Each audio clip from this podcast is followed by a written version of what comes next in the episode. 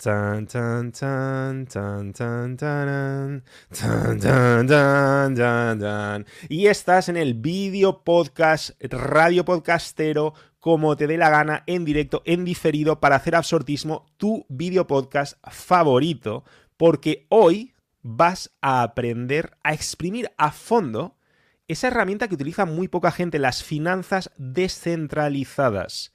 Y vas a poder hacer cosas que hasta hace muy poco tiempo estaban reservadas únicamente a bancos y a instituciones financieras y además vas a poder hacer otras cosas que ellos ni siquiera podían hacer, que son herramientas completamente nuevas y propias del mundo DeFi.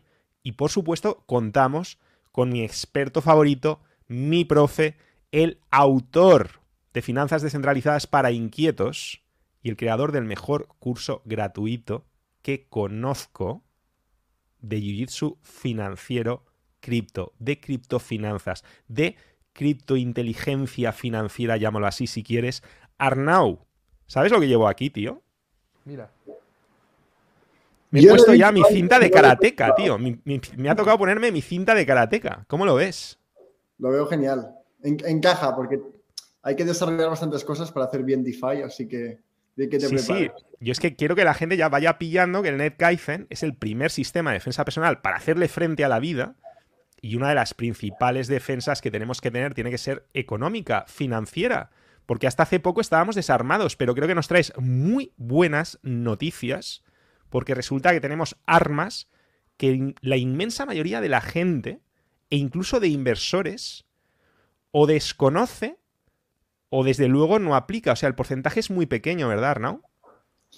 Hombre, si, ya son pocos los que invierten en bueno, en cripto en general, creo que rondaba por el 2%. Depende muy, mucho de qué métricas uses, pero más o menos, si tienes en cuenta que es el 2-3%, que el 90% entra para hacerse rico mañana, así que del 2 quizá nos quedamos con un medio por cien que realmente está aquí por la tecnología y que entiende las cosas. De estos que inviertan en DeFi, pues muchísimos menos. Así que el número exacto desconocido, pero el valor comparado de la gente que está en DeFi es muy, muy, muy pequeño. Es una lástima porque el valor que se puede generar es enorme. Creo que la gente no lo usa porque no lo conoce, pero en el fondo es muy poca gente realmente que esté en cripto y que conozca bien DeFi. El DeFi, por si alguien anda un poco perdido, DeFi, Decentralized Finance, finanzas descentralizadas que son diferentes de las finanzas centralizadas. Y Arnau, en tu opinión, ¿Cuál es la principal, las principales diferencias con respecto a las finanzas tradicionales, a las finanzas más centralizadas? Vale.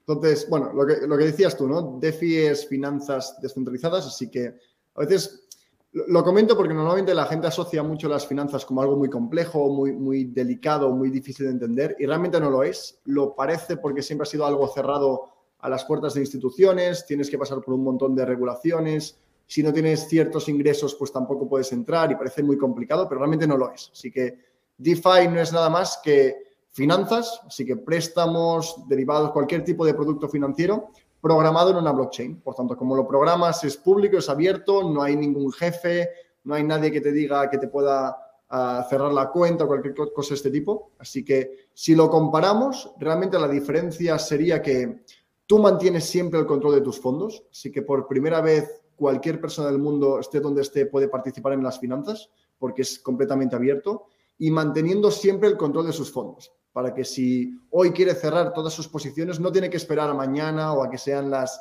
las 9, no, esto da igual.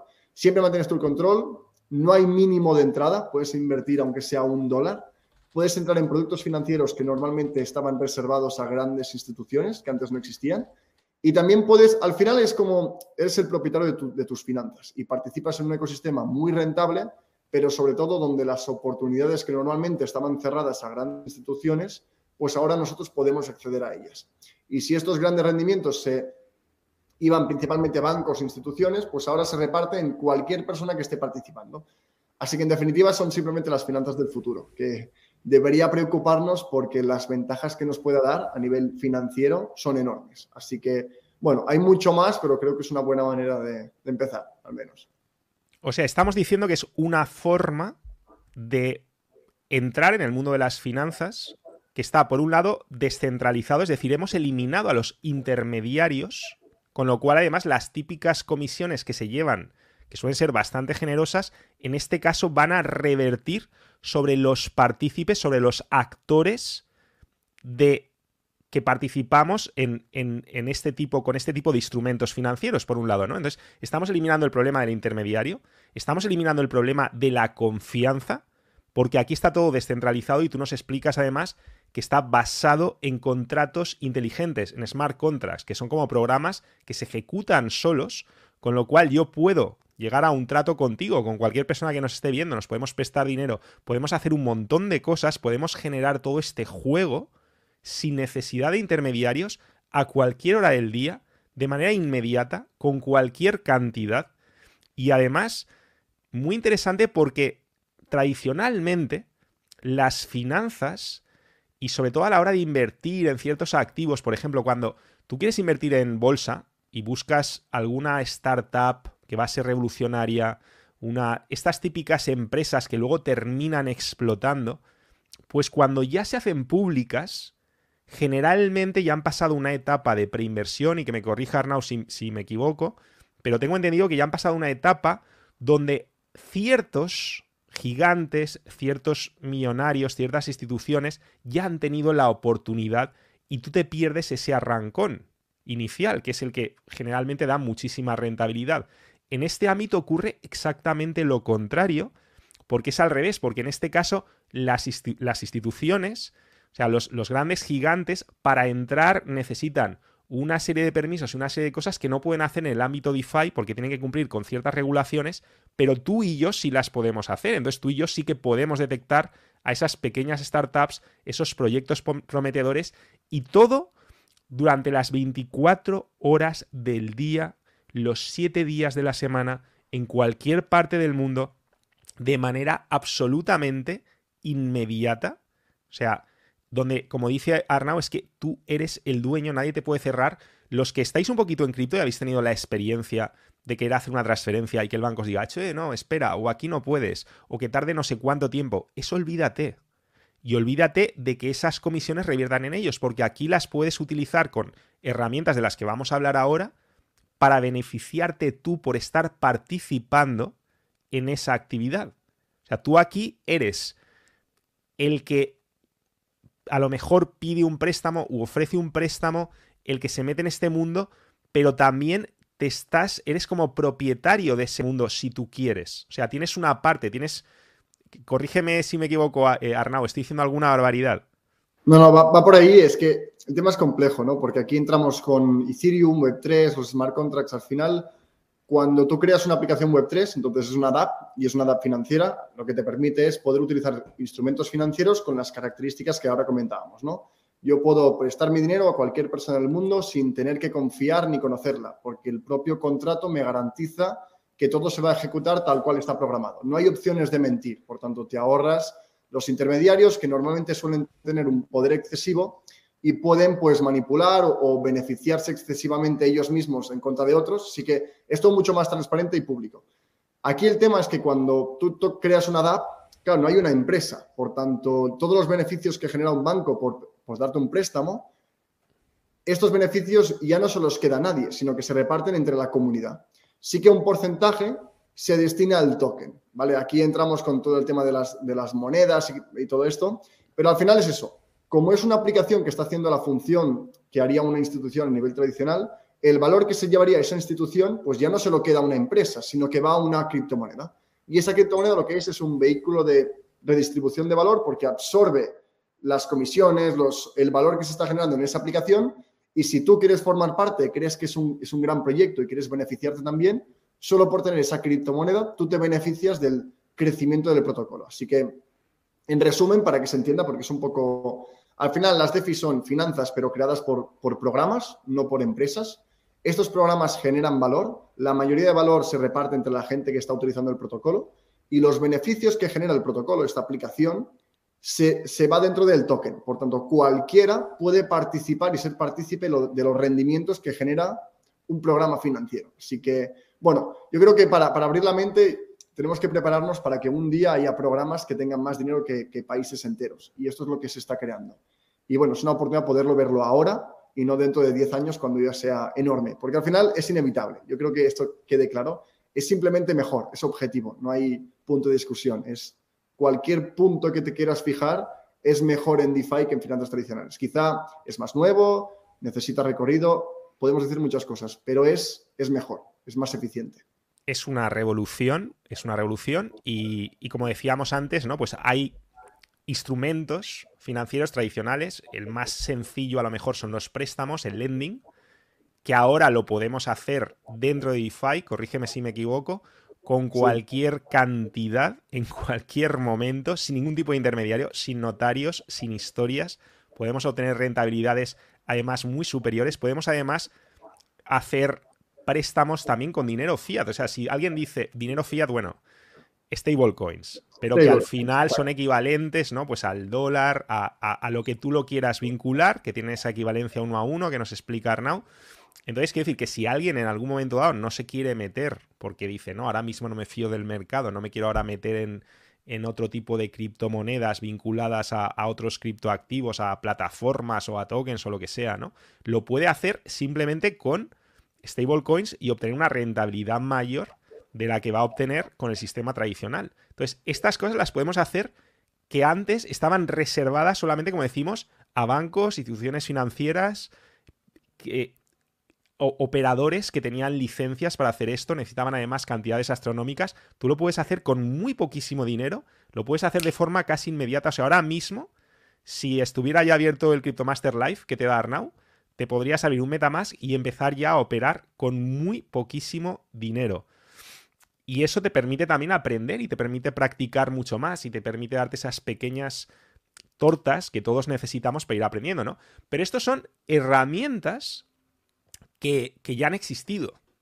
Pero es que luego el propio espacio, este propio entorno, perdón, genera otras herramientas nuevas, otros instrumentos financieros nuevos que son propios de las finanzas descentralizadas, propios del DeFi. Por ejemplo, el, staking, que tiene que ver con el consenso de participación para validar transacciones, o los liquidity pools, fondos de liquidez, que sirven también, ahora nos explicará, nos explicará mejor Arnau exactamente en qué consisten, pero que existen en este espacio porque es diferente de los mercados tradicionales que necesitan un maker, un taker, necesitan que haya ahí una, paridad, pero los liquidity pools lo que permiten es operar, por ejemplo, en futuros con esto, no, sé si lo estoy diciendo bien, ahora, me corregirá Arnau, pero vamos, que al final muchas operaciones que en el mercado tradicional exigen ciertas condiciones, en este espacio se, se, dan de forma distinta. Entonces, si tú quieres participar y apoyar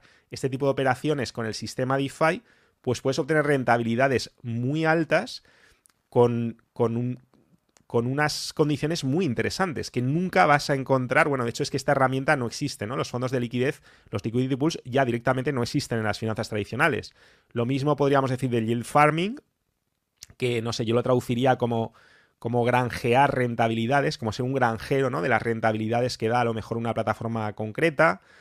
O, o también nos permite ciertos activos que en principio no funcionarían en una plataforma como el Bitcoin, pues nos permite envolverlo, por ejemplo, para, para, poder hacer cosas con Bitcoin, por ejemplo, prestarlo, creo, tengo entendido, Arnaud me corregirá, envolviéndolo, ¿no? Lo que se llama Wrap BTC, Wrapped, Wrapped, o sea, hacer un, como un envoltorio para que sea, para que puedas hacer cosas con él, pues por ejemplo en la red Ethereum, ¿no? Y no sé, no sé, cuéntanos un poquito, Arnau, así por encima, ¿qué es cada de estas cosas? ¿Cuál es tu favorita? O sea, ¿cuáles son tus favoritas? que luego si quieres hablamos también de, los riesgos, que es muy importante hablar de los riesgos y, de las ventajas, por supuesto, también. Cuéntanos, empezamos si quieres por el lending. Vale, pues venga.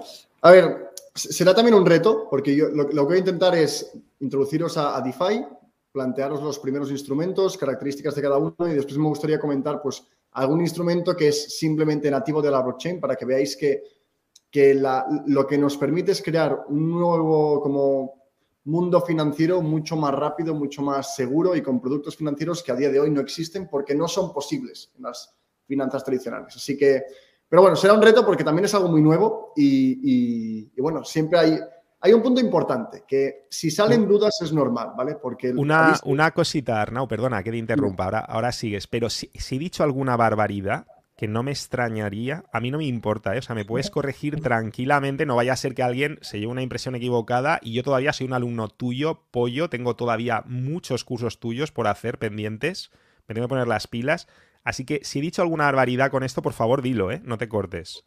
No, no, no, no, has dicho ninguna barbaridad, pero has soltado muchos conceptos que podríamos pasar cuatro horas hablando de, todos, porque se han dicho rápido, pero es que el impacto que tendrán en el mundo, cuando lo profundizas y le quitas como la superficialidad y lo, y lo entiendes, te das cuenta que es una revolución, pero como nunca lo hemos visto. Así que bueno, veremos algunos de los productos, intentaré explicarlos. Algunos seguramente no se entenderán, es normal. Algunos sí, pero, pero simplemente que, entendáis que esto es al final, se abre las puertas al camino DeFi, que no es algo que puedas entender en, una hora, sino que hay que, implicarse. Y, lo que puedes llevarte simplemente por profundizar en esto, yo creo que no tiene comparación con ninguna otra oportunidad, al menos financiera. Es una barbaridad. Así que, bueno, tenemos las DeFi que al final son finanzas descentralizadas, ¿no? Lo que me permite es que yo con mis criptomonedas, manteniendo siempre el control de mis activos, pueda maximizar las rentabilidades. Entonces, la gente normalmente entiende que yo por invertir en criptomonedas compro Bitcoin y ya está. La realidad es que puedes coger tu Bitcoin, puedes coger tu Ethereum y puedes invertirlo en productos financieros para que tú puedas maximizar tus inversiones, para que independientemente de que el mercado vaya bien o vaya mal, tú siempre estés generando ingresos pasivos. Después, cuánto quieras generar dependerá de la estrategia que tengas y de los productos que uses. Entonces, los cuatro principales son el staking, el lending, los pools y la distribución de, comisiones. Así que estos son los cuatro principales. Después hay un montón que comentaré algunos para que veáis, pues bueno, productos que no existen en finanzas tradicionales, que tienen su gracia. Empezamos, si quieres, por el lending, que quizás es el más fácil, que el que todo el mundo puede entender, porque todo el mundo sabe lo que es un préstamo. Sencillo. Vale. El, el, lending es tal cual, ¿no? Es el hecho de prestar tu dinero. Yo, por tener un Bitcoin, lo podría tener en el wallet sin hacer nada, o lo podría prestar a otra persona. No es tanto que yo voy a una persona y se lo presto, va con un smart contract que gestiona un pool de liquidez, gestiona una, una piscina llena de activos y hay unos, unas personas que quieren tomar prestado y van a la piscina, ¿vale? Pero esto si, se profundiza no es tan complicado, pero básicamente tú puedes prestar tu dinero. Y lo fascinante, porque al final no hay mucho, no hay nada, ninguna complejidad, lo fascinante aquí es que tú puedes prestar tu dinero durante 15 segundos, por ejemplo. Os, pongo un ejemplo, ¿no? Ah, hoy en día la mayoría de empresas están acostumbradas a que tienen dinero en el banco o incluso nosotros y el dinero no hace nada por nosotros. De hecho, cada día vale menos y mucho menos. Entonces estamos incentivados a simplemente tenerlo en el banco y va perdiendo, va perdiendo. Esta idea de tener dinero que no está rendiendo, en un futuro creo que no tendrá sentido, simplemente será absurdo. Entonces, ¿por qué? Porque hay empresas que son, por ejemplo, intermediarias. Yo vendo un servicio, lo cobro al momento y tengo que pagar proveedores a 30 días. Por tanto, durante 30 días tengo un exceso de liquidez. Quizá tengo 100.000 euros en el banco que en un mes serán 10.000 porque debo 90, pero durante ese mes tengo esa liquidez. Ahora mismo la mayoría de empresas o la mayoría de personas que tienen este, que están en esta situación, no hacen nada con ese dinero, no, no, le pueden generar nada. ¿Por qué? Porque no pueden ir al banco y decirle, oye, tendré mil euros durante una semana, ¿me lo puedes prestar y en una semana lo recojo?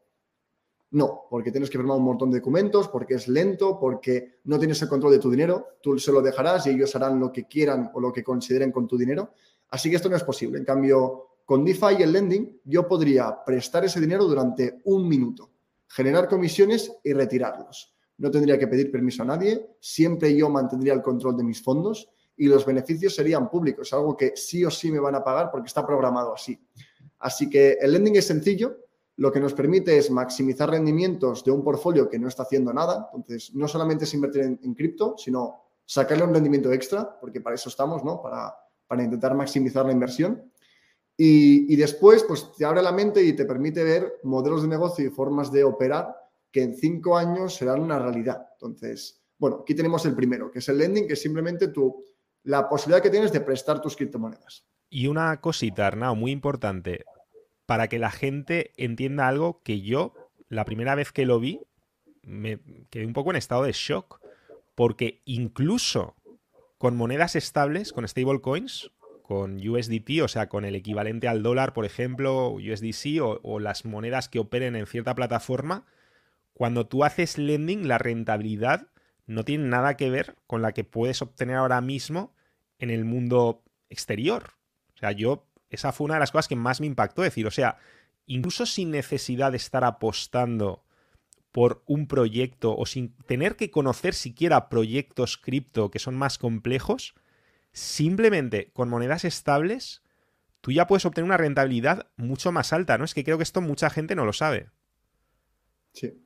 Yo aquí haré un disclaimer. Quiero decir, no, soy una persona que le gusta eh, prometer cosas. Digo, me encanta DeFi, soy una persona de la tecnología y lo que me dedico es a enseñar a la gente a usarlo, pero no a prometer nada. Pero digo esto porque, aunque sea el rendimiento más pequeño que te puedas encontrar con monedas estables, es seguro más de lo que te da el banco. Y estamos hablando que, por ejemplo, en el live, que es, bueno, estos cuatro días que haremos gratuitos, veremos una estrategia que, estando en cripto, sin riesgo, sin volatilidad, puedes generar entre un 10 y un 20% de rentabilidad con un riesgo muy controlado. Esto simplemente, si la gente no lo está usando es porque no lo conoce, porque el banco te da cero y encima te quita un 7 por inflación. Es una barbaridad. Entonces, la cantidad de dinero que está entrando y el potencial que tiene el ecosistema, para mí es difícil compararlo con ningún otro, porque soluciona un problema real, el hecho de que la gente tiene su dinero en el banco sin hacer nada y cada día es un poco más pobre. Cuando podría mantenerlo en cripto, en estable, sin volatilidad, sin riesgo de que caiga o, que suba, estable, prestarlo y generar un 20% de rentabilidad. Que para la mayoría, si sois inversores de toda la vida, veréis que un 20% es muchísimo. Si fuera un 7 sería la media, ¿no? Esperable. Pues un 20 con riesgo muy controlado. Es una barbaridad. Y, Especial, claro, especialmente ahora que el sistema de, el sistema fiat, el sistema monetario fiat, está obligando a los bancos centrales a bajar muchísimo los tipos de interés. Y de hecho hoy hemos visto que estaban los mercados con mucho miedo porque habían dicho, no, que los vamos a subir y tal. Pero es que a la hora de la verdad o no se atreven o cuando lo hacen lo pueden hacer durante muy poco tiempo y luego tienen que corregir. Con lo cual nunca, por, durante mucho tiempo, no parece previsible, o por lo menos a mí no me parece previsible, que vaya a ser rentable bajo ningún concepto dejar tu dinero fiat en el banco. Es que, es que siempre vas a estar muy por debajo de la, de la inflación. O sea, vas a estar perdiendo dinero. Eso, esa perspectiva ya cambia completamente, ¿no? Con, con, en este mundo. Claro, sí, sí. Si es que al final, debido a la, el tipo de interés que generas en DeFi, cuando yo presto, lo que me pagan a cambio se dicta por oferta y demanda. Lo dicta el smart contract a través de un algoritmo que calcula el rendimiento que deberían pagarme. Cuando yo voy al banco y deposito mi dinero y lo estoy como prestando, me pagan muy poco porque el tipo de interés lo establece el Banco Central. Y las políticas que tienen es mantener tipos de interés bajos para promover la deuda y penalizar al ahorrador. Así que no solo te pagan poco, sino que te quitan dinero. En cambio, cuando vas al mundo cripto te das cuenta que es como la otra cara de la moneda, ¿no? Te pagan bien y encima lo puedes maximizar. Si, si aprendes a hacerlo, bueno, con un poco más de criterio y con más nivel. Así que es, fascinante. Para mí Además te estás quitando todas las comisiones a los intermediarios, claro. Sí, sí. Claro, sin comisiones, sin restricciones, sin, sin que te digan hoy es domingo y no puedes, como si lo quieres hacer lunes, domingo, el día que quieras. Pero sobre todo es que la, al menos como yo lo vivo, que la gente se dé cuenta de la oportunidad que después, si quiere o no hacerlo, después cada uno verá. Pero la mayoría de la gente es como que le cuesta llegar a fin de mes. O bueno, estamos notando como la presión económica ¿no? de la inflación y, realmente la, situación que vive mucha gente es complicada. Si conociera que realmente tiene una opción de generar rendimientos pasivos con altísima rentabilidad y con un riesgo controlado, yo creo que cambiaría su perspectiva ¿no? de la forma en que enfocamos las cosas y se daría cuenta que tener dinero en el banco, si lo tienes todo ahí, quizá es un error. Podrías maximizarlo sin, sin tener que exponerte al riesgo también, que, que es lo que comentabas tú, ¿no? que puedes tener rentabilidades muy altas sin exposición al riesgo que tienen las criptomonedas. Es increíble. Tengo que decir que si alguien en este momento está un poco perdido y dice, hostia, esto es una súper interesante, pero bueno, pero ¿qué hago? No os preocupéis porque aquí os estamos dando una comprensión general de todo lo que puedes hacer para generar ingresos pasivos con DeFi, invirtiendo en el ámbito DeFi, invirtiendo en criptomonedas o con otros instrumentos financieros.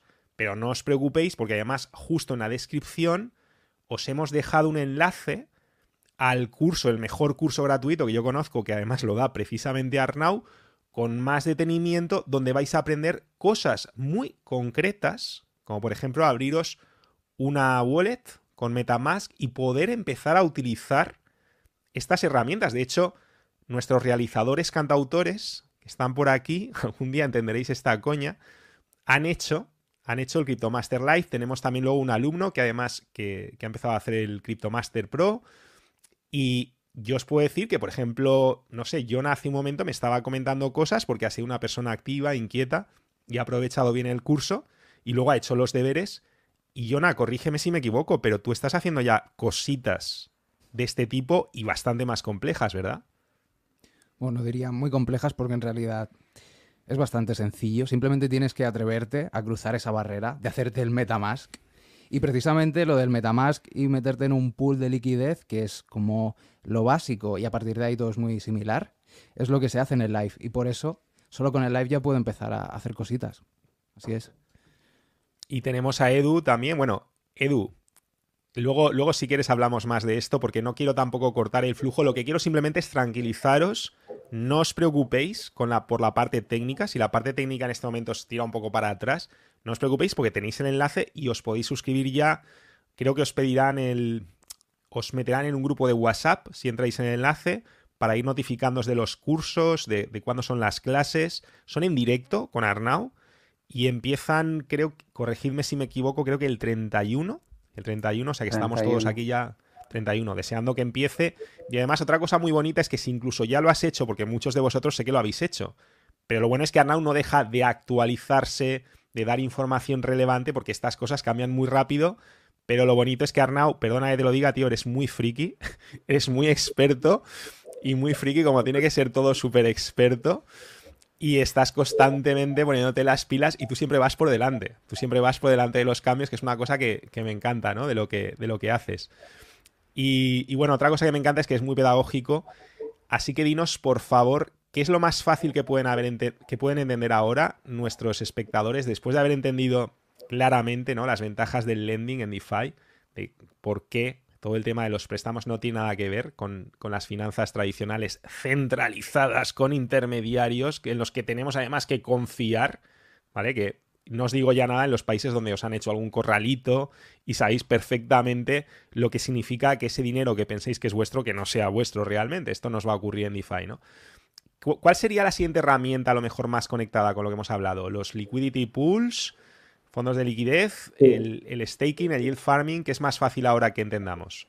Entonces, bueno, yo destaco lo que, lo que ha dicho Jonah, porque es, que parece muy complicado, pero no lo es. Cuando las finanzas hacen que puedan ser accesibles desde un móvil, realmente cualquiera puede y no es complicado. Lo que pasa es que sí a nivel teórico parece una, una gran bola de información, pero no lo es. Es simplemente productos financieros que nos permiten sacar rendimientos que en las finanzas tradicionales no existen. Que no se pueden ni comparar. Así que hemos visto el lending, que es la opción que tienes de prestar tu dinero. Entonces ya no es invierto en Bitcoin, invierto en criptomonedas. Primero me formo, porque al final tenemos que empezar a preguntarnos qué es Bitcoin, qué es Ethereum, qué es un smart contract, y, ahí continuamos. De hecho, esto lo veremos en el live también. una vez tienes el portfolio, pues lo puedes prestar, ¿no? Por ejemplo, con lending y maximizar. Pero también podrías aportar liquidez a un pool. Y esto, esto es más complejo para entender. Lo, veremos en el live y le dedicaremos bastante más tiempo con una pizarra porque tiene su truco. Pero mm, al final un mercado existe porque hay gente comprando y vendiendo, ¿no? Si yo quiero comprar o vender una acción de Apple, que yo la pueda comprar o que yo la pueda vender al momento determina que el mercado es más o menos líquido. Entonces, mi capacidad para vender o comprar ese activo sin afectar el precio determina la liquidez. Entonces, la liquidez en los, en los mercados o en los activos tradicionales se generan por un libro de órdenes. Una empresa que crea un software donde hay mucha gente comprando y mucha gente vendiendo y las va juntando. Y eso determina el precio. Y así es como funcionan todos los mercados. Las acciones, los, las commodities, cualquier tipo de mercado funciona así. Por tanto, cualquier tipo de mercado está centralizado. Por ejemplo, las, las acciones dependen del New York Stock Exchange, ¿no? O, o, de Nasdaq, o bueno, que al final están centralizados porque dependen de este software que conecte a personas. Cuando estamos en cripto, claro, esto no existe. Entonces, el reto era cómo conseguimos crear mercados sin los mercados, ¿no? ¿Cómo, cómo lo creamos? Pues se creó el concepto de liquidity pools, ¿no? Creado por Uniswap en el 2018 más o menos, que es una curva de, muy sencilla, es una fórmula muy sencilla, que básicamente lo podéis imaginar como una piscina donde hay monedas y tú es como una máquina donde pones un euro y sacas una Coca-Cola, pues lo mismo, puedes poner la Coca-Cola y sacar un euro o poner un euro y sacar una Coca-Cola, una máquina dispensadora. Pues lo mismo con criptomonedas. Pones una y te dan una otra. Pues lo mismo. Tú lo que puedes hacer aquí es aportar liquidez. Tú llenas la piscina y te llevas una comisión de todas las compras y ventas que haya en esa piscina, en ese mercado descentralizado. Entonces, esto es, una, bueno, es un instrumento financiero que serían los market makers a nivel tradicional, que está restringido para grandes fortunas, fondos de inversiones, bancos, JP Morgan, por ejemplo, es uno de los más grandes del mundo. Es súper rentable, es necesario, entonces siempre va a existir. Y a día de hoy nadie tiene acceso a no ser que tenga pues 50 millones y un fondo de inversión creado, especializado con bots. Así que es completamente inaccesible. Y con, con DeFi, que esto lo, veremos, es que es, es, sorprendente, pero lo haremos en directo y no es tan complicado. Tú coges dos monedas, aportas liquidez, te has convertido en un market maker, pero en el mundo cripto, y tú constantemente estás generando comisiones de toda la gente que compra y vende. Entonces, tú por aportar liquidez al mercado, te llevas estas pequeñas comisiones que antes solamente se las llevaban las grandes instituciones. Así que estos serían los pools. Es, son mercados descentralizados. Ya no funcionan por libros de órdenes, sino por smart contracts que lo podríamos dibujar como si fuera una piscina llena de monedas. Y nosotros llenamos esa piscina. Esto es un, bueno, una metáfora. Para, para, beneficiarnos de este instrumento financiero, ¿qué cantidad mínima necesitamos? Esto es una buena pregunta. Así más o menos aproximadamente. puedes entrar con un dólar si quieres, puedes entrar con un millón, puedes entrar con 10 y salirte mañana o en 5 minutos. Puedes hacer lo, que quieras realmente. Así que está todo en tus manos. Después ahí tú lo llevarás al nivel que quieras. Estoy, estoy viendo cabezas hacer así. Ahora hablaremos también de los riesgos, no os preocupéis porque es muy importante tener en cuenta los riesgos, pero ojo que cuando tienes en cuenta los riesgos también es que tener en cuenta los riesgos de las alternativas, esto también es muy importante explicarlo.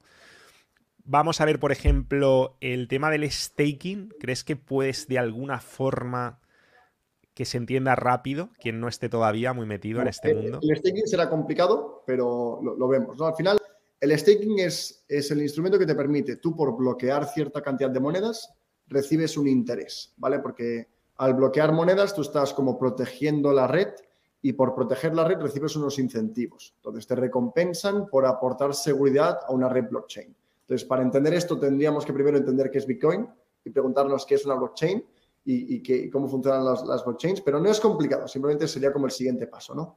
Entonces, básicamente es esto. Tú por tener monedas las bloqueas y por bloquearlas estás aportando seguridad y te, pagan por aportar seguridad. Y es un instrumento que es nuevo, que no existía, pero realmente lo podríamos comparar con mucha facilidad con los bonos del Estado.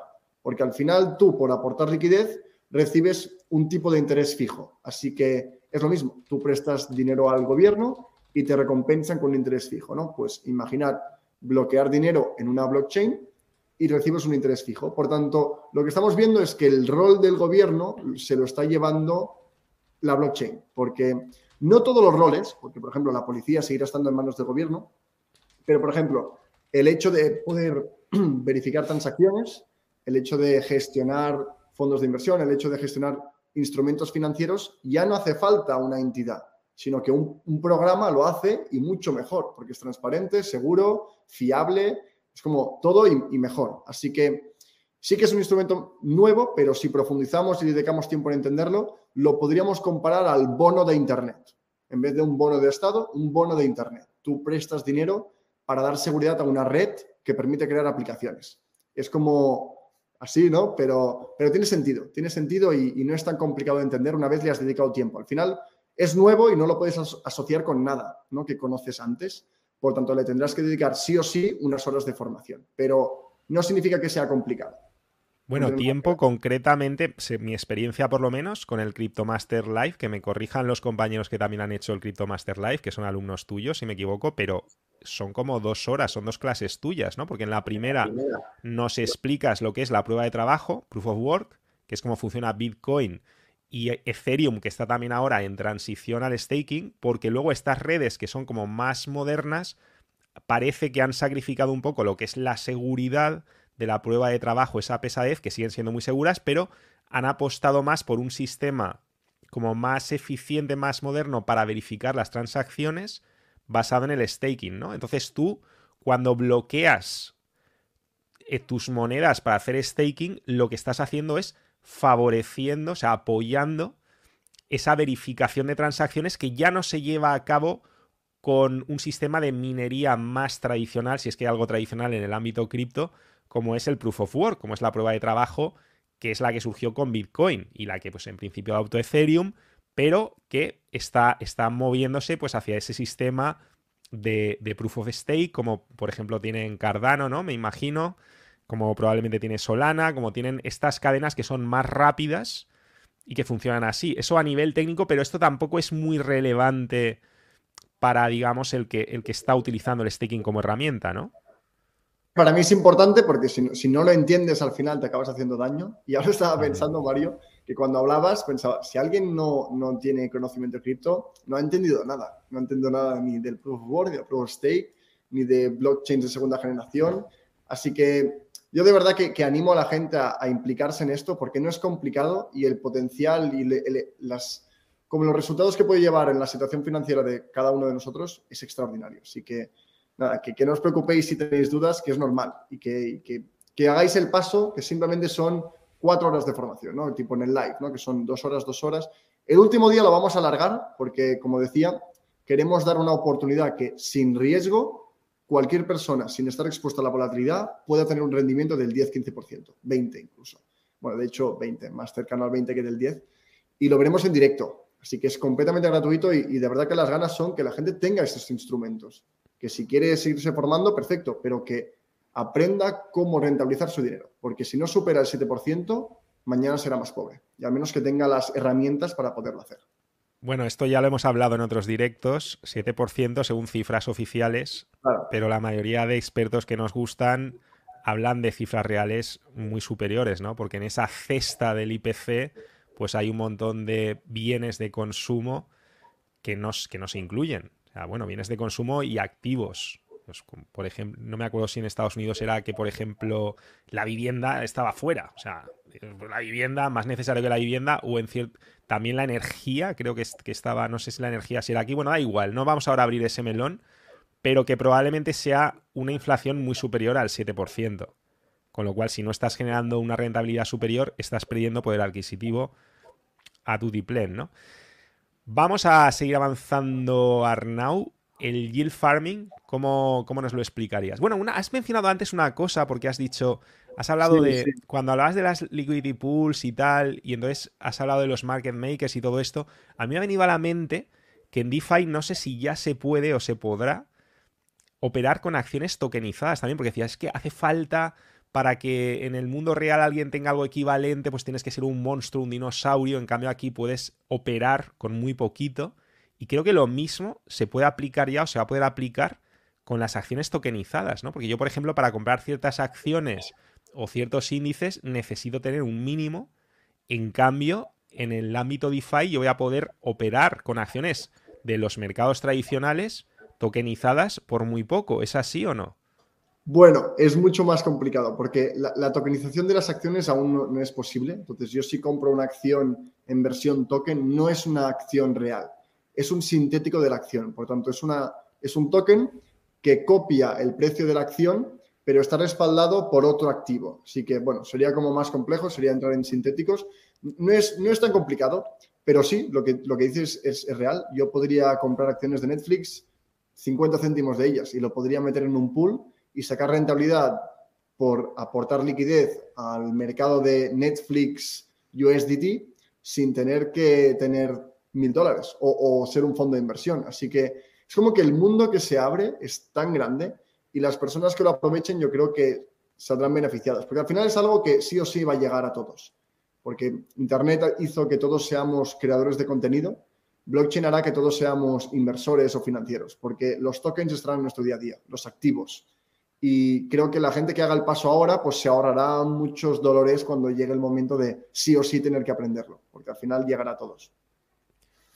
Pues entonces, otra herramienta que hemos dejado un poco para el final, el yield farming, que yo voy a tener la osadía de traducir como, como no sé, pues como granjear rentabilidades, ¿no? Convertirte en granjero de rentabilidades de qué? ¿De qué, de qué rentabilidad nos estamos beneficiando con el yield farming? La, la, respuesta sencilla, rápida es te regalan dinero. Así de sencillo, ¿no? Tú vas ahí por crear un pool, tú generas la rentabilidad del pool y encima te regalan una moneda. Y tú esa moneda la puedes vender y puedes pasarlo a, euros si quieres y, como cosechar rendimientos. Pero perdona, aquí me confundo un poco y puede que alguien que nos esté escuchando se confunda también porque has mencionado pool, pool, pool, pero no es un liquidity pool, ¿no? ¿O, sí? ¿O es que está relacionado? Me explico, me explico. O sea, ¿qué diferencia habría en principio? vamos a intentar, sé que es muy complejo esto, pero ¿hay alguna forma de diferenciar el yield farming de los liquidity pools? ¿O es que es complicado porque están intrínsecamente unidos? ¿Qué, ¿Cómo lo explicarías tú para alguien que se acaba de unir en este mundo?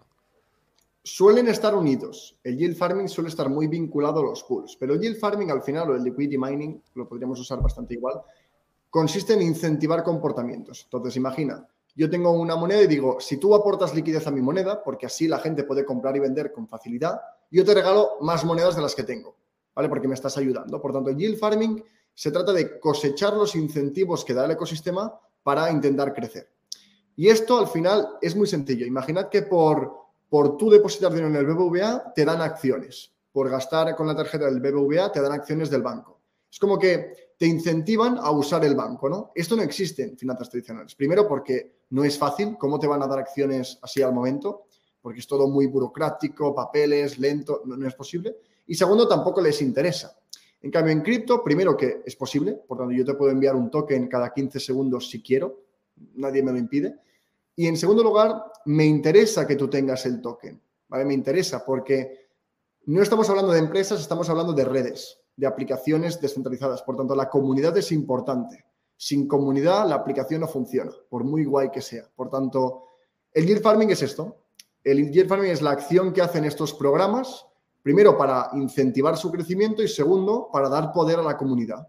Y como esto es algo bueno, pues yo puedo aportar liquidez en ciertos puntos y cosechar beneficios. Entonces, si el pool me está dando un 10% y encima me dan un 10% extra en yield farming, el total es de un 20%, a pesar de que el producto financiero me está dando un 10%. Pero por los incentivos y por este, esta necesidad de, dar poder a la comunidad, porque funciona así, no porque lo quieran, porque Web3 funciona así, Web3 el poder retorna al usuario y a quien usa las aplicaciones, pues tenemos la oportunidad de generar rendimientos que en cinco años no creo que estén, porque los incentivos de crecimiento están ahora y son bastante importantes. Así que esto, esto es el yield farming, más o menos. Sí, eso es importante, entender que esto no va a estar siempre así. O sea, hay cosas, hay momentos en los que ciertos mercados están desarrollándose y eso genera ciertos desafíos. Por ejemplo, hay gente que dices, oye, tengo que dar el salto, ¿no? De abrirme, crearme la cartera de Metamask. Ciertas pequeñas barreras que son barreras de entrada, pero que precisamente son ventajosas para quienes dan los saltos y superan esas curvas de aprendizaje, sobre todo inicial. Y superan esas barreras de entrada, porque ojo, es que a veces, esto que no se nos olvide, yo me acuerdo cuando Facebook empezó, pues había gente que se hacía un lío con Facebook. Y hay videojuegos que te puede llevar más tiempo aprender a dominarlos que desenvolverte un poquito en el ámbito DeFi. O sea, hay videojuegos muy complejos. No vamos a abrir el melón que ya tocamos en el último directo también de videojuegos que te pueden generar ingresos. El Play to Earn, ese es otro melón y además tenéis ahí el vídeo, lo podéis ver y además en el Crypto Life es un tema que se toca en profundidad junto con los NFTs y todo esto, ¿no? Pero tú fíjate que estás hablando ahora del yield farming, de estas políticas, de hacer partícipes a los usuarios, de vincularlos más, porque ahora les estás dando tokens, con lo cual se implican más en el proyecto, se convierten un poco más en, accionistas. Y claro, yo me imagino que aquí también habrá diferentes políticas en función de cada proyecto. Cada uno tendrá su, sus, creo que tú lo llamas tokenomics, ¿no? Se llama tokenomía, ¿no? ¿Qué, qué política decide cada proyecto? Porque imagino que también, decir, que algún proyecto diga, no, yo voy a hacer menos yield farming, entonces a lo mejor también me hago más deflacionario.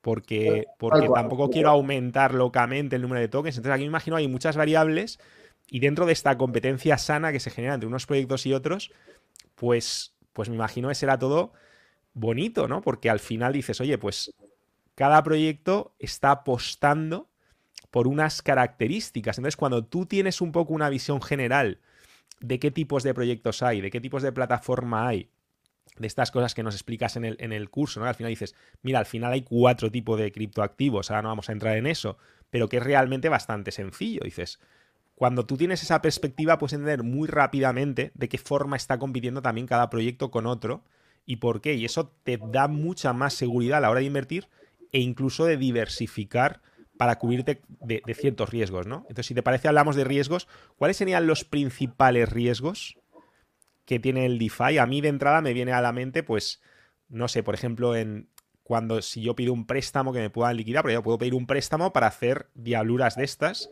para hacer, por ejemplo, pues no sé, a lo mejor si yo veo, porque es que esa es otra cosa que rápidamente, cuando tú nos das alguna clase práctica y nos metes con el Metamask, yo veo que se puede hacer incluso mucho como, como arbitraje, ¿no? Que ves diferencias en un sitio y dices, perdona, que yo puedo de aquí tomar prestado y ese dinero ponerlo a trabajar en este otro lugar haciendo otra cosa que me da una rentabilidad mayor. Entonces, claro, esto es como, como demasiado matemático, ¿no? Decir, ostras, es tan, tan sencillo, pero claro, me imagino que habrá riesgos, pues que te, que te puedan liquidar, me viene a la mente, con ciertas operaciones. Por supuesto, y esto chicos, tenedlo muy claro, que te puedan hackear la cuenta. O sea, tienes que, tener unas ciertas medidas de higiene con cuando tú abres una cartera de Metamask, saber qué tipo de ordenador. Yo, por ejemplo, pues no sé, me viene a la mente que quizás sea óptimo usar un ordenador solo para, para esto, ¿no? Y no, no, utilizarlo para descargarte porquerías donde te pueden entrar virus, que luego a lo mejor te pueden grabar la pantalla y grabar claves y no sé qué. Usar sistemas de verificación doble. O sea, quiero decir, un riesgo obvio es que, te puedan hackear, ¿no? Que te puedan, que te puedan robar las claves. Otro riesgo que me viene a la mente es la posible regulación.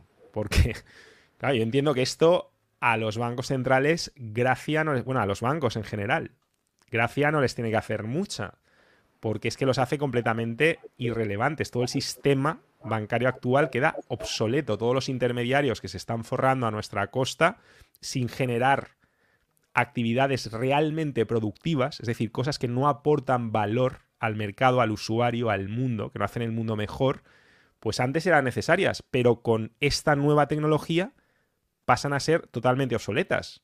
Y claro, la influencia que tienen estos, muchos de estos gigantes sobre, sobre los reguladores, pues tampoco hay que subestimarla.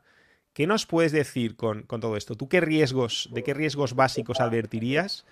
¿Y qué puedes decirme de estos riesgos así que a mí me vienen a la mente rápidamente? Mira, acaba de ser un comentario que me ha gustado. La ignorancia es el principal riesgo. Yo estoy de acuerdo. Al final, eh, se puede ganar mucho porque es un sector con mucho riesgo, porque si no, no sería real, ¿no? Tanto beneficio, tanto riesgo. Entonces, el principal problema que creo que la gente no entiende lo que está haciendo y al final son finanzas. Es verdad que es mucho más sencillo, mucho más de lo que la gente piensa, pero aún así son finanzas. Y, cuando juegas con dinero hay que, ir con cuidado. Y creo que por eso nosotros estamos aquí, ¿no? Para intentar que la gente entienda y haga las cosas correctamente. Así que el primer motivo por el cual la gente acaba perdiendo dinero, en general, cuando entra en DeFi, es porque asume más riesgo del que debería, simplemente por falta de conocimiento, falta de comprensión. El segundo sería los hackeos, ¿no? que es lo que tú dices. Ya sea que entras en un programa, en una aplicación, en, en una aplicación DeFi que es fraudulenta, entonces que no está auditada, que, que, la pueden hackear. Y aquí es, de nuevo, por falta de, de, conocimiento para saber dónde hay que estar y dónde no. Y el segundo tema es tema de los virus. Entonces, por temas tan sencillos como tener un antivirus, como no conectarse a un wifi público, pequeños detalles, quizá puedes apostar por un cold wallet, ¿no? que esto ya lo veremos en el live, que es un hot y un cold wallet, pero básicamente formas de almacenar tus criptomonedas de una forma más segura, desconectada de Internet. Y por último, yo creo que el, bueno, el riesgo de la liquidación es de nuevo por falta de, falta de conocimiento. O por, mala por gestión, mala gestión del, del riesgo, ¿no? O, o, dos motivos, o no entiendes lo que estás haciendo o, o estás invirtiendo más de lo que deberías. Así Sobre apalancándote. Todo, todo, todo recae a formación, porque las, las, dos cosas son un claro resultado de alguien que, que, bueno, que está como asumiendo más riesgos del que debería en función del conocimiento que tiene. Esta es la, creo que la conclusión, porque al final es algo muy, muy nuevo y tiene riesgos. Una cosa muy rápida, que la has mencionado así como de pasada, pero me parece también revolucionaria, es que tú puedes operar en el ámbito DeFi sin necesidad de meter tus activos en otro lugar, sin necesidad de hacerlo en un exchange. O sea, lo puedes hacer incluso con doble seguridad, que esto cuando nos lo contaste también me explotó la cabeza, desde tu propia cartera fría. O sea, tú puedes tener tu Trezor o tu Ledger, que te da además un, una capa de seguridad brutal porque ya es es como analógico, ¿no? O sea, tú tienes que activar unas claves ya con tus dedos, que eso es, eso ya me explicarás cómo lo hackeas, porque ellos te pueden hackear la pantalla, pero no pueden desarrollar una mano, una mano que salga de la pantalla y le vea las claves que tú le estás dando con el dedo, ¿no? Entonces te da una seguridad brutal y al final estás operando tú con tus cripto sin sacarlas de ahí. Es que esto es algo que incluso para gente que opera en cripto, que a lo mejor hace cosas en Binance o en otros exchanges, también es revolucionaria, porque ellos están acostumbrados a tener sus activos en algún lugar. Que claro que, por un lado, tampoco son completamente tuyos, porque en un momento dado, pues este exchange se podría venir abajo, podría ser hackeado o directamente podría pasar cualquier cosa. Pero es que aquí estás tú siendo tu banco haciendo cosas de bancos, tú. Y los tienes ahí, o sea, tú lo controlas todo, es que esto es revolucionario. Creo que es la mejor definición. ¿eh? Estás haciendo de banco, tal cual. E, e, eres un banco. Puedes operar y hacer cualquier operativa que, pueda hacer un banco. No hay, no hay diferencia. En el mundo cripto, cuando las instituciones entren en cripto, no habrá diferencia entre, entre, lo que puede hacer una institución y lo que puedes hacer tú. Y esto es revolucionario, porque ya no hay ni privilegios, ni, ni bueno, es simplemente todo mucho más abierto y mucho más justo. Y hablando de instituciones, ¿Tú cómo ves el futuro de la regulación, pero sin entrar mucho, porque tampoco esto es un melón al que podríamos dedicar muchos directos, pero así a grandes rasgos, ¿qué tipo? A mí es lo que es una de las cosas que a lo mejor más intranquilidad me produce. Tampoco a corto plazo, porque quiero decir, si tú ahora mismo estás operando en DeFi, tú en cualquier momento, si de repente aparece una regulación, tú sigues teniendo tu cripto. Y entonces ya puedes decidir lo, lo que haces, ¿no? O sea, yo a lo mejor aquí el peligro, corrígeme si me equivoco, lo veo más de que de que esto, pues esta oportunidad que, tenemos ahora, que deje de existir si se ponen muy pesaditos con ciertas regulaciones. O sea, dejar de existir no, dejar de existir no, pero sí que, que pierde intensidad. Y también me preocupa que pueda afectar sobre los precios de ciertos activos. Si de repente se ponen muy bestias en ciertos países clave. ¿Tú esto cómo lo ves? ¿Lo ves un riesgo? ¿Es algo que se pueda gestionar? Yo lo veo una, oportunidad. Yo creo que la regulación es buena, en cierto sentido, porque si, miramos, lo que está pasando es que mucha gente entra sin ningún tipo de criterio, pone los ahorros de su vida en Doge, porque lo ha visto por ahí, y Doge pierde el, 80% de su valor. Y todo lo que él ha trabajado, pues se ha desplomado. Así que creo que cierta regulación y cierta protección irá bien, pero la realidad es que no, lo puedes frenar. Al final lo hemos visto con, cuando apareció la, electricidad, con los coches, con la internet, con todo Siempre habrá alguien que no le gustará porque tocas la estructura. Pero cuando algo es simplemente mejor, es, es, inevitable. Puedes hacer que tarde más o menos, pero para mí es bastante inevitable. Así que yo creo que no será algo de un día para otro, será un proceso y la regulación va a estar junto a nosotros durante los próximos 15 años. Primero porque no tiene sentido que intenten como encuadrar lo que tenemos a las normas o regulaciones tradicionales. Entonces, claro que todo todo es ilegal cuando lo miras desde la perspectiva tradicional, porque no, puedes comprar un token con una acción o con un security. Un token es un criptoactivo. Y lo tienes que tratar como lo que es, un nuevo tipo de activo. Y hasta que no se cree una regulación expresamente para definir este, este tipo de activos, pues no llegaremos a ningún sitio. Y, por ejemplo, ahora la, SEC en Estados Unidos hizo como una amenaza de, considerar Ethereum un security y me gustaría ver qué pasaría si se lo dijeran, porque yo creo que que al menos los millones y millones de personas que están usando Ethereum sin ningún tipo de límite ni restricción y que nadie le puede decir nada porque es descentralizado, seguirían igual. Y creo que sería como un decir, no lo van a hacer porque simplemente se encontrarían que no pueden hacer nada para evitar que esto siga creciendo.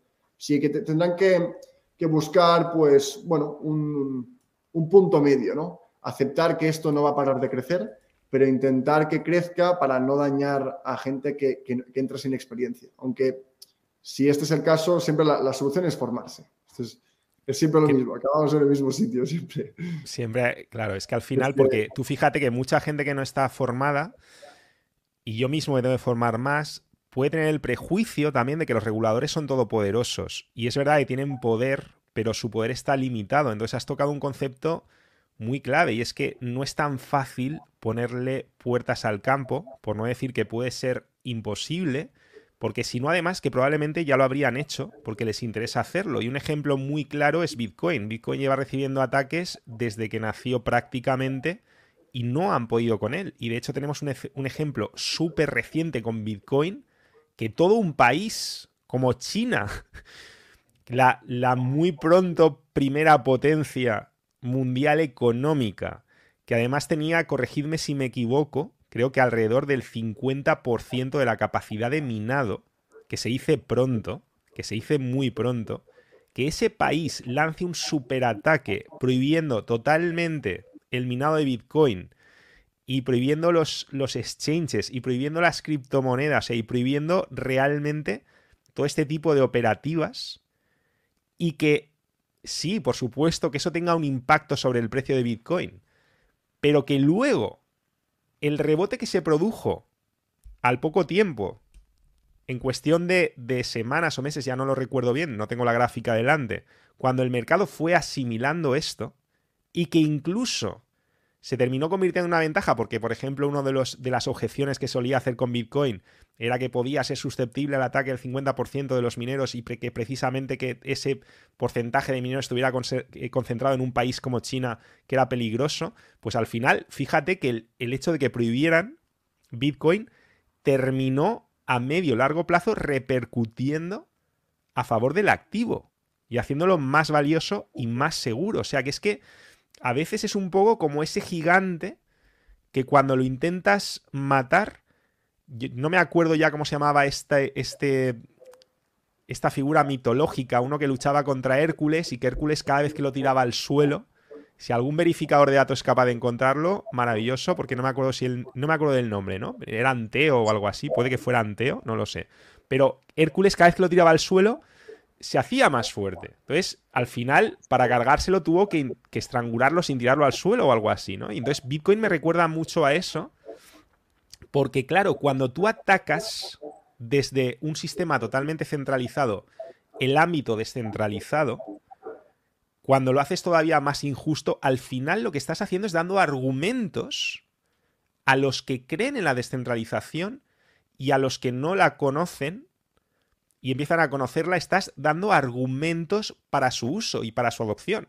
Estás diciendo, mira, fíjate qué tiránicos que son los que manejan los hilos del sistema financiero centralizado fiat que todavía lo quieren hacer más injusto, con lo cual estás dando más incentivos a medio largo plazo para que más gente entienda la necesidad de la causa de la descentralización. Y no sé si me he puesto muy abstracto, pero al final estamos hablando de un juego de incentivos.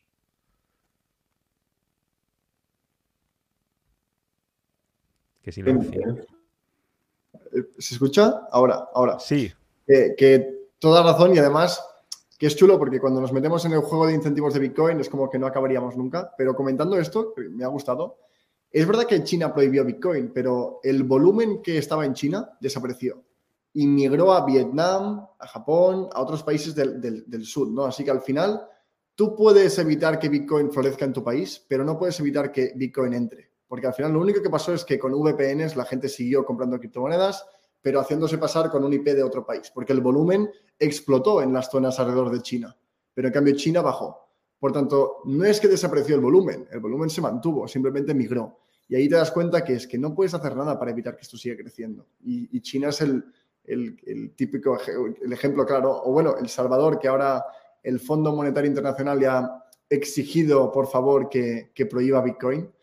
Y es, es absurdo. A mí al final me parece absurdo. Después de los resultados que creo que ha aportado el país, un cambio de ese tipo, exigir a nivel mundial que, que, retrocedan, simplemente es como muestra de miedo o muestra de quizá falta de comprensión, porque creo que si entendieran bien qué es Bitcoin, creo que puede aportar mucho al mundo un, activo que, no dependa de nadie. Porque al final todo lo que existe, todo, cualquier activo depende de alguien.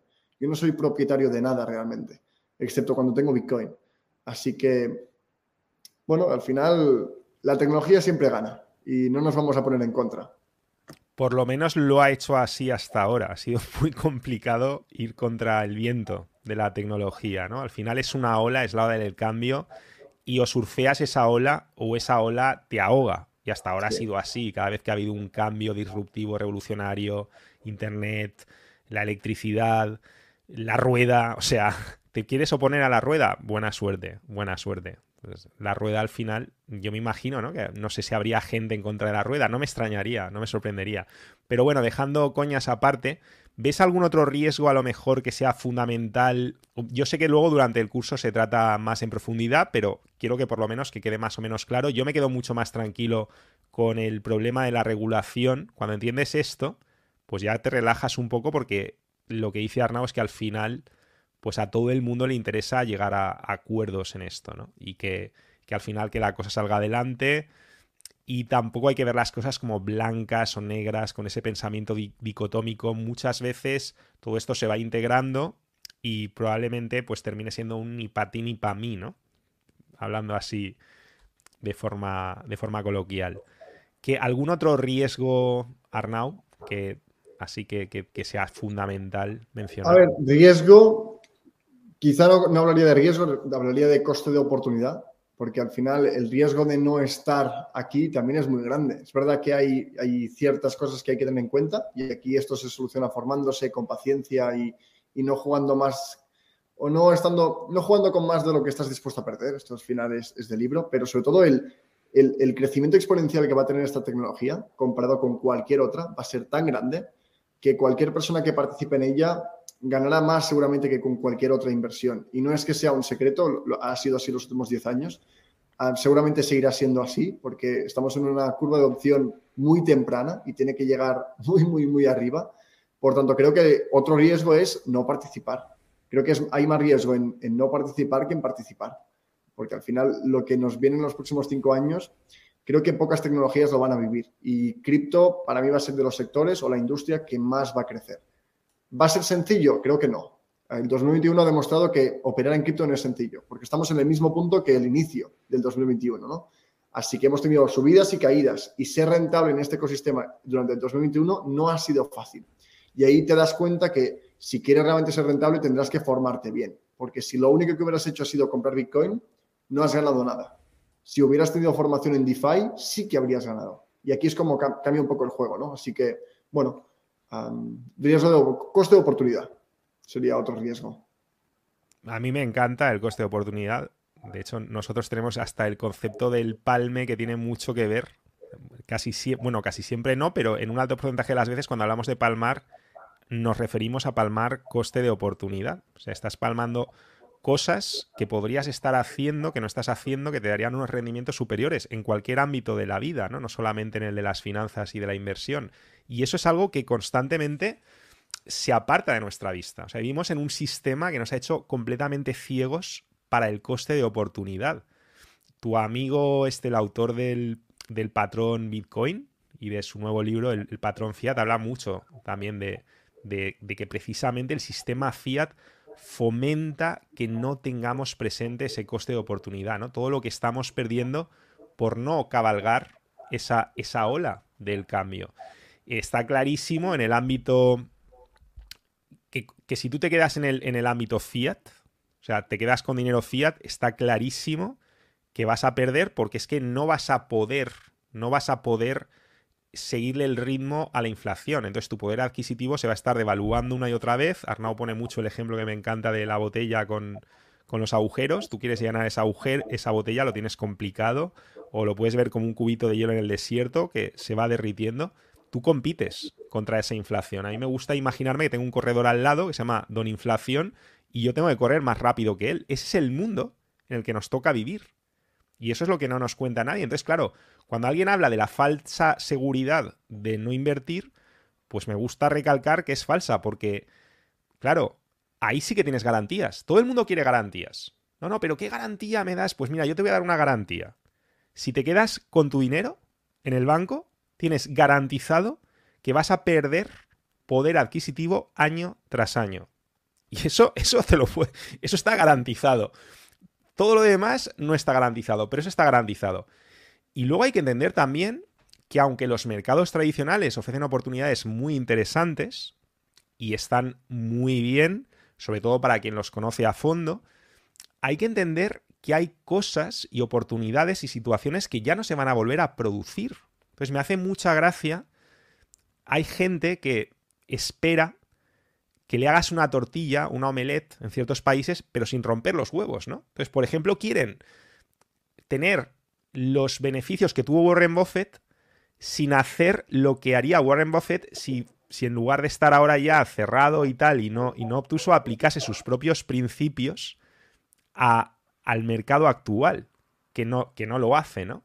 Pero que sí que hacen otros muchos inversores de su edad, porque han abierto, han abierto la mente. El otro día ponías el ejemplo de Bill Miller, Rey Dalio, hay un montón, este, el Mr. Wonderful, hay un montón de, de inversores que sí que lo están viendo y sí que lo están aprovechando. Entonces, claro, cuando pensamos en mercados tradicionales, pues a mí me hace gracia que hay gente que quiere ver, quiere forrarse con Amazon, quiere obtener unas rentabilidades brutales porque ha dado en el pasado unas rentabilidades brutales.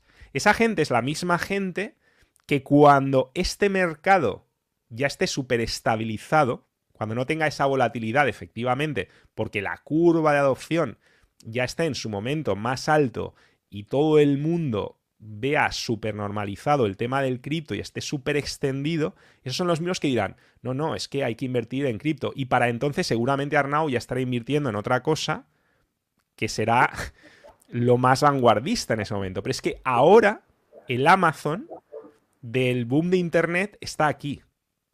O sea, esas, esas promesas, esos caballos incipientes, esas olas que se están gestando, ahora está en este sector. Y por supuesto que hay muchísimos riesgos. Y por supuesto que de los miles de proyectos que hay, probablemente, yo no lo sé, pero me imagino, me imagino que la inmensa mayoría no están aquí para, para quedarse, ¿no? Me imagino que al final quedarán unos pocos.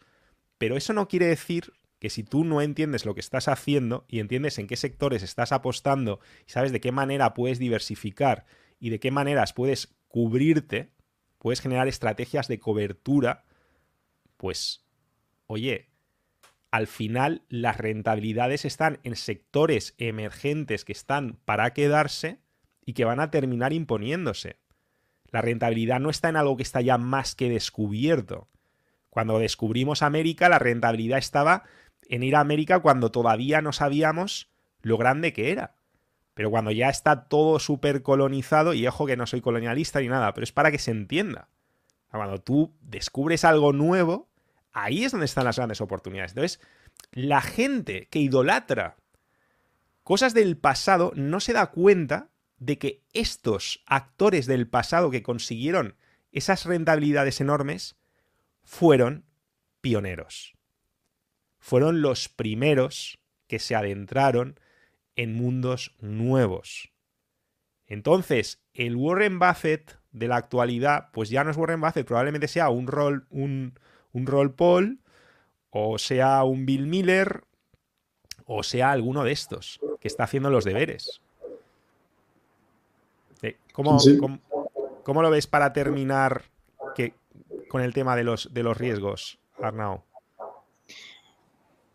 Me ha gustado el punto que has comentado de que solemos coger como referencia a gente que lo ha hecho muy bien en épocas pasadas y, y es lo que decías tú, en ese momento la gente no le copió porque estaba innovando, ¿no? estaba asumiendo riesgos. En cambio, cuando miras con perspectiva dices, claro, es que teníamos que haber hecho esto. Y, creo que la gente mira con perspectiva al cabo de unos años y se dará cuenta que, claro, debería haber protegido, me, debería haber protegido la inflación, debería haber invertido en DeFi y haber prestado mi capital en vez de dejarlo en el banco. Pero al final hay que tomar el riesgo y sobre todo formarse, porque creo que cuando lo entiendes es mucho más fácil tomar acción, ¿no? Porque te das cuenta de que es así y entiendes por qué y sabes cómo hacerlo, pero cuando simplemente es conocimiento, pero que está por ahí, sin realmente bajarlo a terreno real, pues simplemente es como una idea y un concepto y nunca lo acabas materializando. Así que hay que, hay que por lo distinto, por lo, que, por lo que está ahora, no por lo que estaba ayer. No, es que claro, además cuando sabes dónde te estás moviendo, porque yo creo que el sweet spot que eso sí que me, cuesta traducirlo, el punto óptimo está, porque claro, Bitcoin es que a lo mejor hace 10 años, pues probablemente tenía muchos más riesgos. aunque realmente esa gente hizo mucho dinero, pero para mí, desde mi punto de vista, esa gente estaba apostando más porque se exponía a riesgos y a pruebas del algodón que Bitcoin todavía no había superado. pero ahora las ha superado, ¿no? Por ejemplo, hablando de Bitcoin.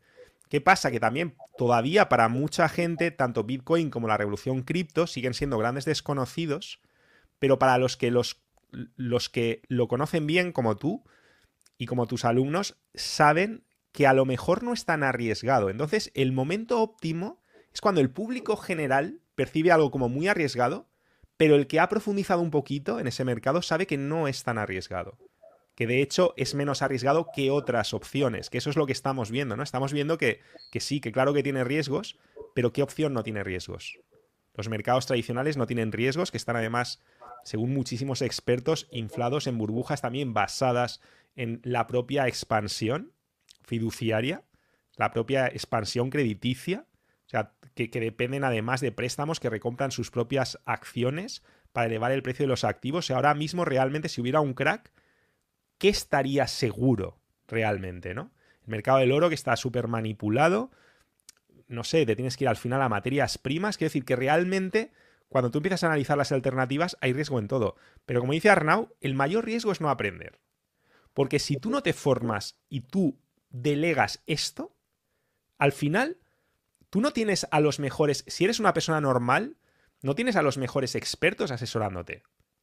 no vas a tener aquí a cinco Arnaus, bueno, Arnaus solamente hay uno, ¿no? Pero no vas a tener a gente de su talla asesorándote diciendo lo que tienes que hacer. Arnau te puede formar, pero no va a estar ahí, eh, ¿sabes? O sea, no tienes un mini Arnau en formato llavero. Y, y si quieres contratar asesores de mucho nivel que te den consejos, la mitad de buenos de los que te puede dar Arnau, te pueden costar una fortuna. O sea, la inmensa mayoría de la gente no tiene eso. Entonces, al final, terminas con tu director de banco. O sea, te vas a tu caja de ahorros o a tu banco y tienes al típico director de banco, cuñado, y lo digo con mucho cariño, sé que hay directores de banco muy caifenecas y que entienden el cambio, pero este es un ejemplo típico, ¿no? Que te vienen, no, pues es que el director de banco me ha dicho que esto es una burbuja, que esto es una estafa piramidal y tal. Claro, hace 10 años les llevan diciendo eso y son pobres precisamente por eso, porque han seguido esos consejos. Y a lo mejor es el mismo director de banco que hace no sé cuánto tiempo pues le vendió activos tóxicos a su madre, ¿no? De, pues todos hemos oído este tipo de noticias y, y cuando explotó la burbuja del 2008, y tú sabes la cantidad de expertos que estuvieron asesorando a personas que no tenían ni idea para apostar por ese tipo de activos y luego el leñazo que se dieron. Así que estamos en un momento, nos guste o no, en el que no podemos delegar el conocimiento. Así que, bueno, espero que hayamos aprendido algunas nociones básicas de lo que nos permite hacer el entorno DeFi en este directo, pero tenéis el enlace a el CryptoMaster Live de Arnau abajo, que empieza el 31, y donde vais a poder ir paso por paso con prácticas, abriendo una cartera en Metamask, operando, viendo que realmente perdiéndole un poco el susto, familiarizándos. Y justo tenemos aquí además a, varios alumnos, a varios alumnos. Me gustaría ver si queréis decir algo sobre este tema. Tenemos también a Martín, que, que lo podemos invitar ahora. ¿Qué tal, Martín? ¿Cómo estás? Es tu primer, tu primer directo. No sé, no sé si te oye, no sé si alguien te ha desactivado el micro. Espera un segundo, te lo voy a activar. Tienes que activar tú, Martín. Martín, tienes superpoderes. Ya te he activado yo, pero otra vez te puedes activar tú. Tenemos que tener la costumbre. Bueno, Martín es otro crack de Nación NK. Está en el programa también Bestias del Broadcasting que hemos creado exclusivamente, exclusivamente para compañeros de Nación NK, personas interesadas en desarrollar su potencial audiovisual, su presencia audiovisual, en convertirse en bestias del broadcasting, como por ejemplo nuestros realizadores cantautores, algún día sabréis de dónde viene esto, que no dejan de mejorar, que son también de Nación ECA y que, y que han apostado, entienden que también parte del futuro es cada vez más visual y entienden el poder de mejorar su activo personal, ¿no? Siendo capaces de comunicar de una forma más alineada con nuestros tiempos. Pero no me enrollo con otros temas tangenciales. Martín, ¿qué tal? Yona, Edu, vosotros habéis hecho todos el, el Master Live. Yo personalmente sí. Y también estoy haciendo ahora mismo el curso de Master Pro. O sea, estoy on fire ahora mismo. Yo todavía no estoy en el Pro, lo quiero, lo quiero hacer próximamente, pero, pero ya me he visto como tres o... Bueno, creo que voy, por el, voy a ir por el tercero ahora porque es que es lo que comentabas antes, Mario, que se va actualizando y además que, que, bueno, mm, conviene mucho volverse a mojar un poquito, volver a absorber todo eso porque es brutal, no tiene desperdicio. O sea, si tú, por ejemplo, si alguien no quiere todavía hacerse tan profesional, esquivar las balas, ¿no? Que es lo que yo veo con los alumnos. Tenemos un grupo, por cierto, de los alumnos del Master Pro. Tenemos un grupo totalmente exclusivo en Telegram. Y yo cada vez que entro en ese grupo tiemblo porque veo un nivelazo que incluso a mí me cuesta seguir porque tengo que reconocer que estoy un poquito rezagado porque no, me da la vida para todo y lo que se aprende es brutal y es un mundo. Pero bueno, que tenemos ese, ese grupo, no sé a qué venía esto, que lo que quería decir eso, que Ah, sí, ya, ya me acuerdo. Edu, tú dirías, tú dirías que si la gente que, no, que por lo que sea, o porque en, este momento todavía no se puede permitir, o porque dices que yo no quiero llegar a ese nivel tan profesional, ¿le recomendarías hacer el live varias veces? Pues tú dices que llevas por la tercera. Sí. Yo, yo también nunca tengo la sensación, ¿no? De meterme en un Crypto Master Live y decir, Guau, esto ya me lo sé totalmente. Es como que, como que siempre estás ahí. Es como con mi libro, Psicología del Éxito. Te lo tienes que leer y releer y releer y releer. Y es que cada vez vas entendiendo más cosas. O sea, al principio dices, ostras, acabo de descubrir América con esto. Me han, descubierto, qué sé yo, la, luz, el fuego. Pero, pero luego vas entendiendo el cómo se hace. Vas, según lo ves más veces, de repente dices, ostras, pero esto, esto es nuevo. ¿Alguna vez luego lo he pensado y he dicho, no, ya lo habían dicho, pero no me había enterado tanto porque no estaba tan metido, ¿no? O sea, vas como acumulando los conocimientos de la anterior vez y, hombre, nada como, supongo, meterse al pro porque habrá cosas que obviamente no se digan en el live porque ya es una cosa con muchísimo valor y esfuerzo, horas, equipo, por lo que sé metido detrás, ¿no? Pero el live yo lo podría ver muchas veces y cada vez yo creo que vas, vas encontrando algo nuevo que te hace clic. Y bueno, el live, que quede claro que es completamente gratuito. Por eso cuando yo digo que es el, mejor curso gratuito que conozco, es que es tal cual. Y yo, yo realmente yo no siento que tenga todavía el nivel que puedo tener en el live. ¿Por qué? Pues porque estoy rezagadito, pues porque hay gente que se ha puesto más las pilas que yo, que ha hecho más clases que yo, que ha hecho más los deberes que yo. Por ejemplo, Yona. Yona a veces me dice cosas que me deja un poquito. Yona, ¿Tú, cuántas veces has hecho el live? La primera, la primera. Una vez, lo que pasa es que has hecho mucho los deberes, ¿no? Por lo visto. Sí, pero bueno, que se explica muy bien. Quiero decir, tú te lo ves una vez, si necesitas sobre todo la parte de hacer eh, la transacción en DeFi, si la quieres ver un par de veces, pero, pero es sencillo. Para mí el, el máximo valor lo saco por la pildorita que es a nivel de entiendes que la libertad tiene un precio. Y aquí te están poniendo delante la oportunidad de entender un poco mejor la revolución que es a nivel de, libertad financiera, de control de tu dinero, todo esto de DeFi. Y es esa pildorita lo que tiene más valor. bueno, en este caso, claro, ahora, ahora sí, es un segundo. En este caso, que quede claro que el precio es mover el culo. O sea, es despegar tu trasero de donde quiera que lo tengas adherido y salir un poquito de tu zona de confort para decir, oye, voy a aprender algo que es nuevo, y que además no se me va a incentivar en el sistema tradicional para que lo aprenda, ¿no? Entonces tienes que hacer ese esfuerzo, tienes que decir, pues mira, ahora cojo y le doy al enlacito de la descripción del vídeo. Hostia, qué esfuerzo. Luego voy a ir a los cursos. Luego en los cursos voy a empezar a hacer los deberes. Y cuando llegue el momento de abrirte la cartera de Metamask, pues me voy a poner ahí de verdad en serio con la pantalla delante, prestando atención, haciendo lo que dicen, ¿no? Y, a veces pues tienes que investigarte un poco y tal. Perdona, Yona, que te he interrumpido. Solo quería dejar claro que... No, vamos a resumir. Eh, lo que iba a decir es que incluso si no te interesa cripto, da igual, es que tienes que... Te interesa lo que vas a entender a nivel, a nivel global, a nivel de, socioeconómico, a nivel de todo. El mundo, el mundo nuevo. Sí, o sea. Y luego ya verás, o sea, aparte te va a lucrar entender cosas de la tecnología, pero es que yo recomiendo, claro que sí. Que es como, como Internet un poco, ¿no? O sea, es como la gente ahora todo el mundo entiende Internet. Pero cuando surgió Internet, pues muchísima gente no lo entendía. Los que lo entendieron primero jugaron con ventaja. Martín, ¿quieres, quieres decir, quieres darnos algún mensaje, algo, transmitir algo a alguien para ahora que nos vamos, preguntarle algo a Arnau, ahora que lo tienes aquí, tu, profe, algo del, pro. ¿Cómo llevas el pro? ¿Te has metido mucho? ¿Acabas de empezar? Porque sé que eres de los últimos, ¿no? Si es de la, de la última edición. Sí, soy de la, de la última edición y la verdad es que me he metido bastante, pero tengo que meterme más todavía. O sea, no he llegado a la última sesión todavía, pero estoy en proceso. Yo lo único, en lo único que quiero recalcar un poco es en la formación. O sea, la formación al fin y al cabo va a ser la base de nuestra inversión, ¿no? Y hay que entender solamente una cosa, que no compramos precios, compramos tecnología, compramos valor. No hay que ver solamente a cuánto está el Bitcoin, no hay que ver el precio de las cosas, hay que ver el valor que tiene, porque al fin y al cabo es lo que nos va a dar seguridad a la hora de invertir. Y si tengo que recargar en algo es solamente en eso, en formación y en comprender qué estamos haciendo. Y alguien que a lo mejor diga, oye, eh, no sé de qué me hablas, me da pereza, o yo es que prefiero quedarme solamente en mercados tradicionales, no le voy a dar el lafito abajo, ¿qué le dirías?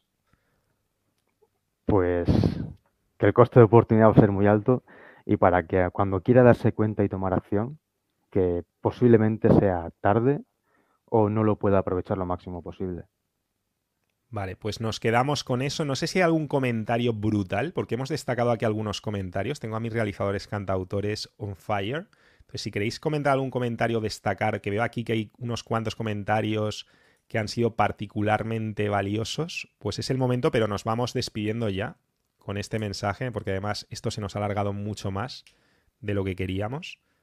A mí me ha encantado, me ha encantado uno que, que ha hecho Chris que mm, no lo tengo eh, delante exactamente, pero decía que, o sea, esto se trata de controlar las finanzas al 100%, o sea, no, no hay intermediarios y tal, entonces que no hay nada más caiceneca que eso, ¿no? O sea, ser tú el dueño completamente de, tu dinero y de tus finanzas, sin nada más, sin intermediarios. Y si además te lo haces con el, con el live, tienes el MaxP, porque tienes la información para hacer las cosas bien. Pues chicos, el live lo tenéis enlace abajo, empezamos en nada, en unos pocos días. Tengo que decir que este vídeo, como seguramente lo verá gente de mucho después, si tú estás viendo esto y ya ha pasado el 31 de enero, mi siguiente consejo es métete, como si no hubiera un mañana, en el siguiente enlace que te lleva al grupo de Telegram de Jiu-Jitsu financiero, donde constantemente yo te voy a mantener informado de este tipo de cosas, de noticias relevantes, donde constantemente estamos todos subiendo de cinturón, apoyándonos unos a otros. Así que no te preocupes si ves este vídeo, pues que te diré en febrero, pues nada, métete ahí porque porque constantemente todo esto está evolucionando y nosotros vamos a estar siempre intentando surfear la hora del cambio para que juegue a nuestro favor. Yo nos despediría ya, Creo que eso es todo por hoy. Un súper abrazo.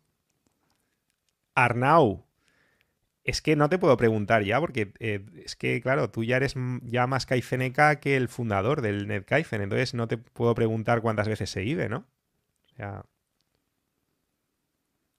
Tienes más opciones, ¿eh? Hoy, hoy tienes... Hoy tengo opciones, tengo muchas opciones, tengo muchas opciones. Vale, pues chicos, venga. Vamos a hacer a coro todos a la vez, como tenemos aquí varios, varios realizadores, cantautores. ¿Cuántas veces se vive? Una, dos y tres. Dos veces. Antes y después de descubrir en el Gaifen. No desperdiciemos la segunda.